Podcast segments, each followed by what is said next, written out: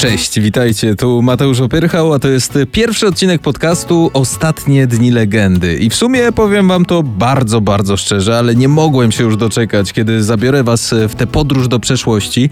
No nie ukrywam, będziemy do niej zaglądali bardzo często, bo sporo w swoim życiu książek przeczytałem, biograficznych zwłaszcza, bardzo mnie to ciekawi. Uwielbiam muzykę, uwielbiam rock and roll i chętnie podzielę się z wami no, wszystkimi ciekawostkami, które pozostały na tym świecie. A propos śmierci naszych idoli. To jest temat dość e, trudny, bo będziemy szukać e, bardzo często niewyjaśnionych przyczyn e, śmierci osób publicznych, osób znanych, ale w wielu przypadkach te historie nie do końca są pełne. I to ciekawi mnie najbardziej. Mam nadzieję, że Was też zaciekawi. Nie wszystko, co udało nam się usłyszeć, przeczytać, dowiedzieć się na temat śmierci znanych osób do końca jest prawdziwe. Doskonale wiemy, że zwłaszcza nagłe odejście osoby znanej e, jest też okazją do niekończących się plotek i te plotki, no wszyscy świetnie znamy. Na pewno każdy z nas choć jedną plotkę na temat swojego idola w życiu usłyszał. Na szczęście są na tym świecie źródła bliskie prawdy, są relacje świadków, są zapisane fakty, są historie z pierwszej ręki, jest internet. No właśnie, do tego wszystkiego z ogromnym zaciekawieniem będę sięgał w tym podcaście, do czego Was też bardzo mocno zachęcam. Bo przecież może być tak, że coś mi umknęło, czegoś nie zauważyłem, natknąłem się na paskudną plotkę, właśnie, która prawdziwego fana może po prostu urazić. Wtedy śmiało, nie miejcie oporów, piszcie do mnie. No to co? Zaczynamy. Poznaj tajemnicze okoliczności śmierci gwiazd. Ostatnie dni legendy. Ja się przygotowałem, siedzę w bardzo wygodnym fotelu, yy, wspominam, wspominam, myślę sobie o jakich ciekawostkach będę wam opowiadał. To teraz możecie zamknąć oczy, tak jak robię to ja, i cofnąć się w czasie o 26 lat. Wiem, że to jest ciężkie, ale zazwyczaj momenty zwrotne w historii popkultury zapisują się jakoś tak łatwiej w naszych głowach kiedy słyszymy o śmierci kogoś znanego. Ciężko e, to powiedzieć, e, trochę dziwnie to brzmi, ale tak rzeczywiście jest. Zatrzymujemy się 5 kwietnia 1994 roku. Jeśli powiem wam, że tego dnia samobójstwo popełnił chyba, no możemy to powiedzieć głośno, najbardziej znany muzyk grunge'owy na świecie, a na pewno rewolucjonista w tym gatunku, Kurt Cobain, no to podejrzewam, że w tym momencie właśnie zaczynacie sobie przypominać, co tego dnia robiliście, albo co robiliście w momencie, kiedy usłyszeliście o tej informacji. No z przyczyn naturalnych jeszcze nie wiedziałem, co to jest zespół Nirvana. No, bo byłem po prostu za młody. W przedszkolu pani nie pozwalała się wymieniać płytami, o nie, nie, ale zgodzicie się ze mną, no nie było chyba i nie będzie zespołu, który na początku lat 90. tak zamiatał, tak yy, blisko był fenomenem nie tylko muzycznym, ale wizerunkowym co Nirvana. I teraz pojawiają się te trampki, pojawiają się koszulki z napisem Nirvana, pojawiają się dłuższe włosy. Wszystko to doskonale pamiętamy. No ale y, tak to już się przyjęło, nie tylko w muzyce, ale ogólnie w popkulturze, że im więcej kontrowersji wzbudza artysta, im jest ciekawszy, no tym lepiej dla niego, no bo dzięki temu może stać się właśnie legendą. Tak też było z bohaterem dzisiejszego odcinka, tylko y, w przypadku naszego bohatera w parze z niebywałym sukcesem idzie też ogromne cierpienie. Cierpienie, z którym po prostu nie mógł sobie poradzić.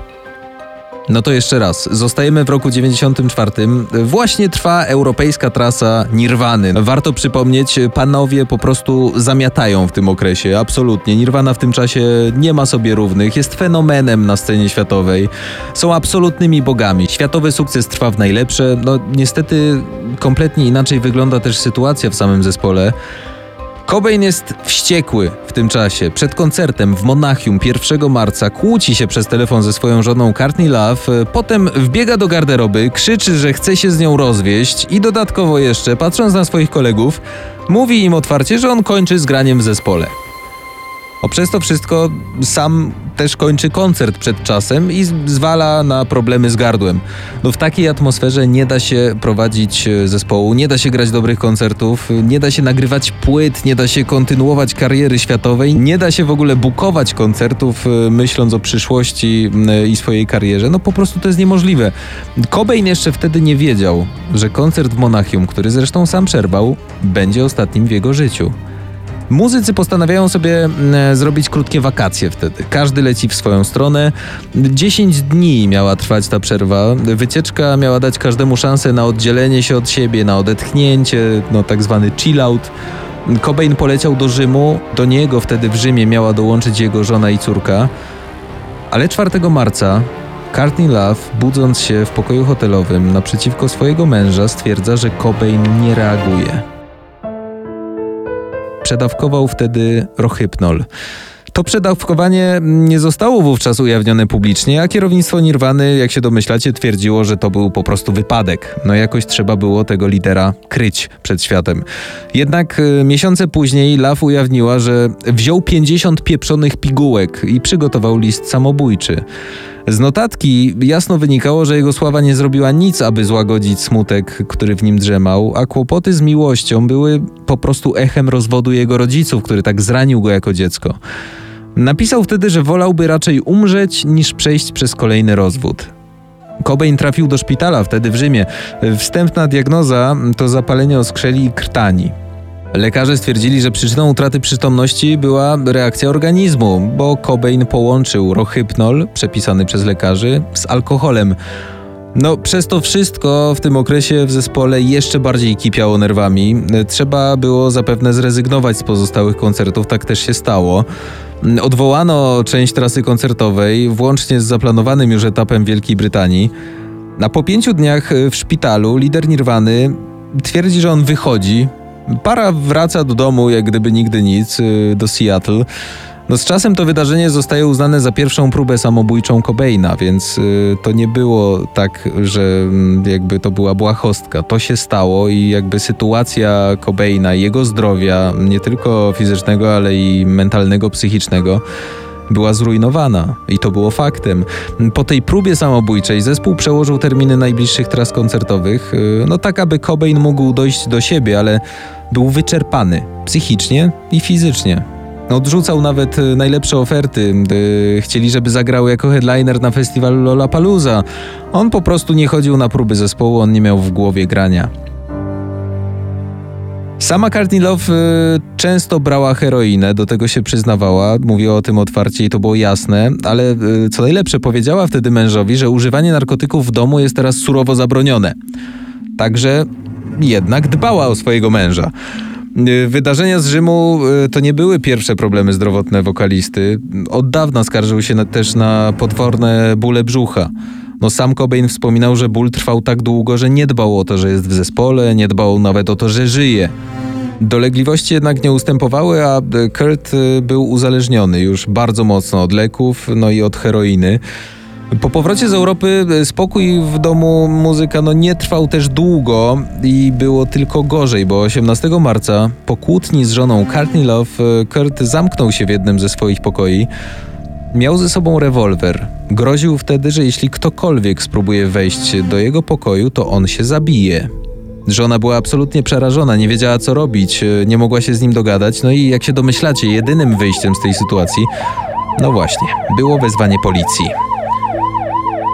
Funkcjonariusze, którzy przyjechali wtedy na miejsce, skonfiskowali broń kalibru 38, znaleźli różne pigułki i po prostu, jak gdyby nigdy nic, wyszli. Cobain powiedział im później tej nocy, że nie miał zamiaru popełnić samobójstwa, że wszystko jest okej. Tydzień po tej interwencji kolegom z zespołu, żonie, menedżerom, przyjacielowi w końcu udało się namówić Cobaina do zgłoszenia się na terapię odwykową. No ale to jak to zwykle bywa, absolutnie nie było łatwe. Pod koniec marca Courtney razem z Christem Nowoseliczem i Patem Smerem, czyli kolegami z zespołu Nirvana, e, wraz z innymi przyjaciółmi, nawet e, ze Stevenem Chatoffem, który był pomocnikiem z Ośrodka Zdrowia Behawioralnego, przeprowadzili interwencję w jego domu. To znaczy przyjechali pod jego dom, pukali do momentu, aż im nie otworzy, a Skończyło się tak, że nie otworzył drzwi, oni po prostu weszli, jak jakaś policja interwencyjna. Podczas spotkania Love podobno zagroziła, że opuści Cobaina. Mm, opuści swojego męża, z którym dzieliła córkę Frances Bean przecież, a jego zespół po prostu się rozpadnie, tak powiedzieli koledzy. Pod warunkiem, że nie zgodzi się na leczenie w ośrodku rehabilitacyjnym. No, wydawać by się mogło, że obie strony wtedy jakoś się ze sobą dogadały, jakoś się pogodziły. Cobain nawet, e, jak się dowiedziałem, poszedł do piwnicy z gitarzystą Patem Smerem, swoim dobrym kumplem i wspólnie tworzyli muzykę. Love poleciała do Los Angeles, no w nadziei, że Cobain dołączy do niej i razem pójdą na odwyk. Wszystko było pięknie ułożone. No, plan był doskonały, rzeczywistość totalnie inna. Z wokalistą Nirwany było coraz gorzej. 29 marca, po kolejnym prawie śmiertelnym przedawkowaniu, Cobain zgodził się, żeby Nowoselicz zawiózł go na lotnisko. No tak, żeby mógł sobie spokojnie polecieć na odwyk do Kalifornii. Ale tuż przed terminalem obaj wdali się w bójkę na pięści. Ja już nie wiem o co tam poszło. Ostatecznie Cobain w ogóle uciekł i zniknął na kilka dni. I właśnie e, chwilę później złożył wizytę kumplowi Dylanowi Carlsonowi. E, kumplowi, który również brał udział we wspomnianej interwencji, który przyjechał do niego i prosił go, żeby ten poszedł na odwyk. No więc Cobain odwiedził go w domu w Seattle, to było 30 marca. Powołując się na problemy z intruzami na jego terenie, z sąsiadami, którzy sobie podobno wchodzą na jego posesję, Cobain poprosił Dylana o pomoc. Chciał pożyczyć od niego broń palną. Wydawał się normalny, rozmawialiśmy, tak powiedział Carlson. Poza tym wcześniej pożyczyłem mu broń. No właśnie, tak e, wspomina w rozmowie jego kumpel. Cobain i Carlson odwiedzili Stans Gun Shop w Seattle i kupili strzelbę. Kupili Remingtona o średnicy 20 mm i kilka łusek. E, to wszystko kosztowało ich e, jakieś 300 dolarów, za które oczywiście zapłacił Carlson, ponieważ Cobain nie chciał, żeby policja dowiedziała się o broni nie chciał, żeby ją skonfiskowała. No, każdemu chyba zapaliłaby się tutaj czerwona lampka. Nie dość, że podał dokładny typ broni, jaką chce. Nalegał, że chce ją mieć teraz, kiedy ma się rzekomo udać na odwyk do Kalifornii. To wszystko było jakieś dziwne. Yy, wiedząc, że Cobain ma wyjechać na leczenie do Los Angeles, Carlson powiedział, że potrzeba zakupu przez jego przyjaciela dała mu do myślenia. No, wow. Wydawało się trochę dziwne, że kupował strzelbę przed wyjazdem. Zaproponowałem więc, że będę go trzymał, dopóki nie wróci. W sensie tę broń. No, tak wspomina Carlson. Mm, Cobain jednak nalegał na samodzielne zatrzymanie broni. Według policji prawdopodobnie w ogóle upuścił tę broń w swoim domu przed podróżą do Exodus Recovery Center w Marina del Rey w Kalifornii, później tego samego dnia. No ale dobra, zostawmy tę dziwną, zostawmy tę podejrzaną historię i rozmowę o broni. Przyspieszamy trochę do 1 kwietnia 94 roku. Tego dnia Cobain zadzwonił do Courtney Love z tajemniczą wiadomością. Według y, no, relacji jego żona przekazała tę wiadomość lokalnej gazecie w Seattle, a jej fragment brzmiał tak. Courtney, niezależnie co się stanie, chcę, żebyś wiedziała, że nagrałaś świetną płytę. Pamiętaj, że niezależnie od wszystkiego, ja cię kocham. To nie są słowa, po których bliska osoba tak po prostu odpowiada OK i wraca do swoich normalnych zajęć. No przyznacie, to, to, to tak nie działa. Courtney y, mogła już przecież podejrzewać, że coś jest nie tak. Później tej nocy około 19.25, sprawdziłem dokładnie, y, a odwyk Cobaina trwał do tej pory zaledwie no dwa dni. Pracownicy powiedzieli, że ostrzegł ich, y, a raczej zgłosił, że wychodzi na patio, żeby sobie zapalić papierosa.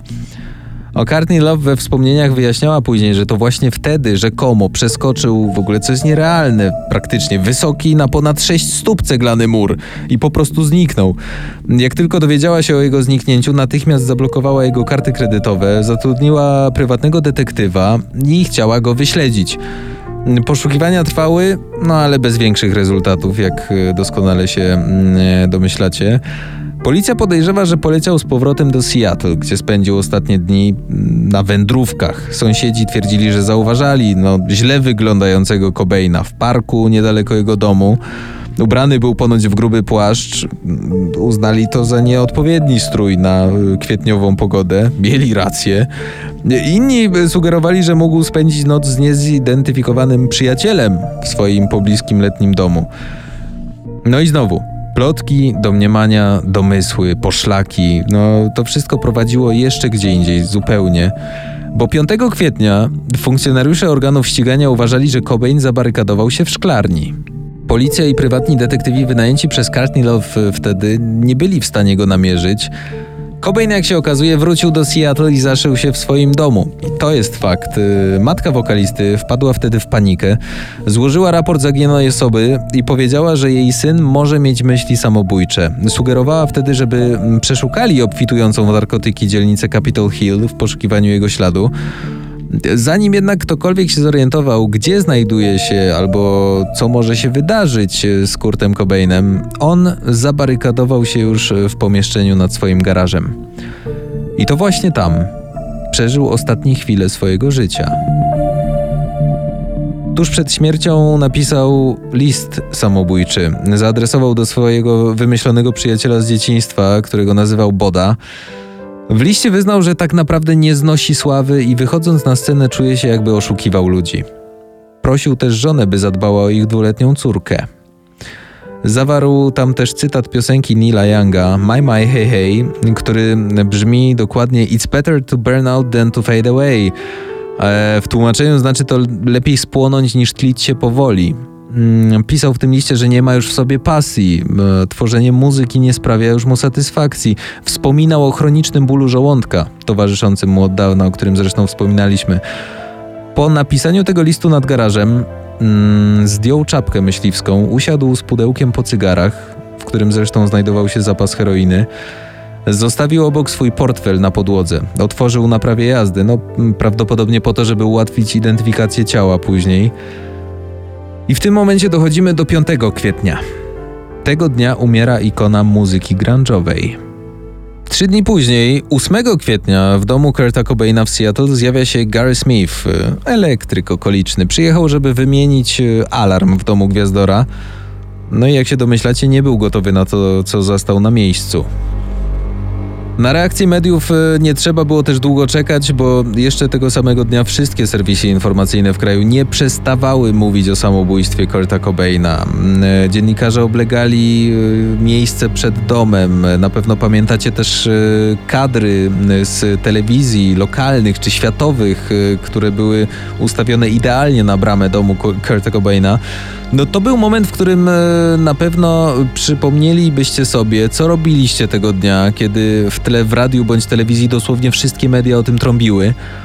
Love e, później opowiedziała stacji MTV, że po zażyciu narkotyków Cobain użył strzelby, którą Carlson pomógł mu kupić kilka dni wcześniej i strzelił sobie w głowę, kończąc w ten sposób swoje krótkie życie sugerowała, no właśnie, winę Carlsona. Ciało Cobaina zostało poddane kremacji. Jak czytałem, jedna trzecia prochów rozrzucona w buddyjskiej świątyni w Nowym Jorku, jedna trzecia w rzece Wishka, Reszta jest w posiadaniu Courtney Love, która jest zresztą, no właśnie, główną podejrzaną o zabójstwo Kerta. Do dziś nie ma też odpowiedzi na pytanie oczywiste, kto za tym stoi. Raport koronera uznał śmierć Kurta Cobaina za samobójstwo przez postrzał. No jednak raporty toksykologiczne wykazały później, według e, Toma Granta, który się tym zajmował, prywatnego detektywa, Love zatrudniła go do znalezienia Cobaina. Te raporty e, jakby wskazywały, że żaden człowiek nie był w stanie spożyć takiej ilości heroiny, jaką znaleźli w ciele Cobaina i nadal być w stanie obsługiwać strzelbę. To było absolutnie niemożliwe. Człowiek pod wpływem takiej ilości nie byłby w stanie wycelować sobie w ogóle tak długiej lufy w głowę. Nierealne. Grant zakładał, że jakiś sprawca podawał heroinę, aby osłabić Cobaina no, na tyle, żeby go zastrzelić. No to stwierdzenie pozostaje bardzo, bardzo kontrowersyjne, bo to są jakby sugestie, że gdzieś tam być może jeszcze po tym świecie stąpa zabójca Kurta Cobaina. Kolejna rzecz. Grant dodał, że pismo odręczne w drugiej połowie listu samobójczego yy, Kurta było niezgodne z jego zwykłym stylem pisma. No co oczywiście sugerowało, że ktoś inny napisał, żeby śmierć wyglądała na samobójstwo, mimo że tak naprawdę być może tak nie było. Ale to są już bardzo dalekie idące hipotezy. Wielu ekspertów od pisma ręcznego nie zgadza się po dziś dzień z tą analizą.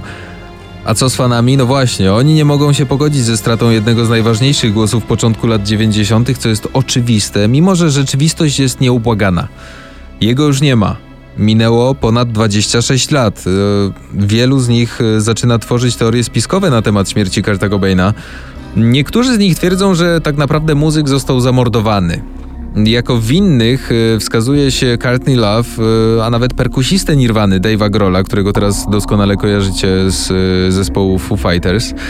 Do tego wszystkiego dochodzą dość dziwne komentarze ojca Courtney na temat śmierci zięcia, mm, no i też na temat własnej córki. I don't know who killed him. I know who benefited from his death.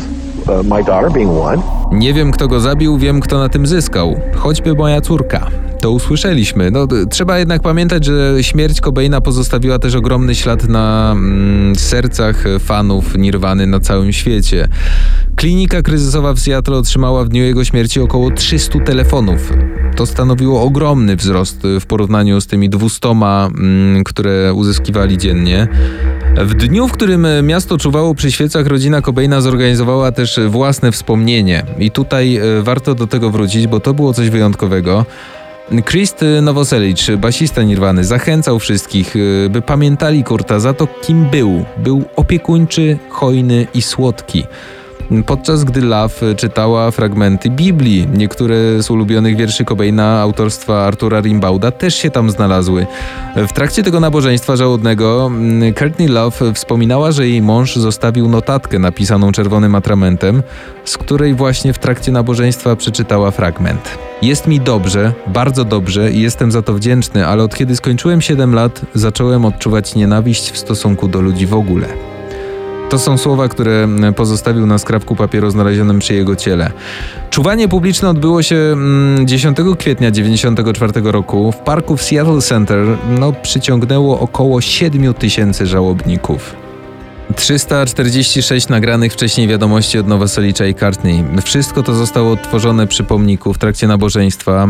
Pod koniec czuwania Love rozdała też część ubrań Cobaina mm, tym ludziom, którzy nadal e, zostali z najbliższymi. Od tego wieczoru minęło ponad ćwierć wieku. Śmierć Kurta Cobaina nadal pozostaje dla wielu świeżą raną, bardzo świeżą. Młodzi ludzie uciekają do jego muzyki często, w trudnych momentach, e, kiedy czują się źle, kiedy czują się odrzuceni, kiedy są po prostu przygnębieni. Często też otwarcie mówią o tym, że ta muza pomaga im w radzeniu sobie ze stanami depresyjnymi. Cobain został zapamiętany jako jeden z najbardziej znanych muzyków rockowych w historii muzyki alternatywnej. To jest fakt. Nazywany głosem generacji X i chyba najbardziej znanym członkiem klubu 27, do którego zresztą na pewno jeszcze wrócimy w podcaście Ostatnie Dni Legendy. Chociaż nie będzie to w kolejnym odcinku, bo w następnym spróbujemy połączyć nieprawdopodobną karierę, genialny głos no właśnie, razem z nieudanym małżeństwem i tragicznym uzależnieniem. Whitney Houston będzie bohaterką kolejnego odcinka podcastu Ostatnie Dni Legendy. Dzięki wielkie za wspólnie spędzony czas. No i co? Do usłyszenia w kolejnym odcinku.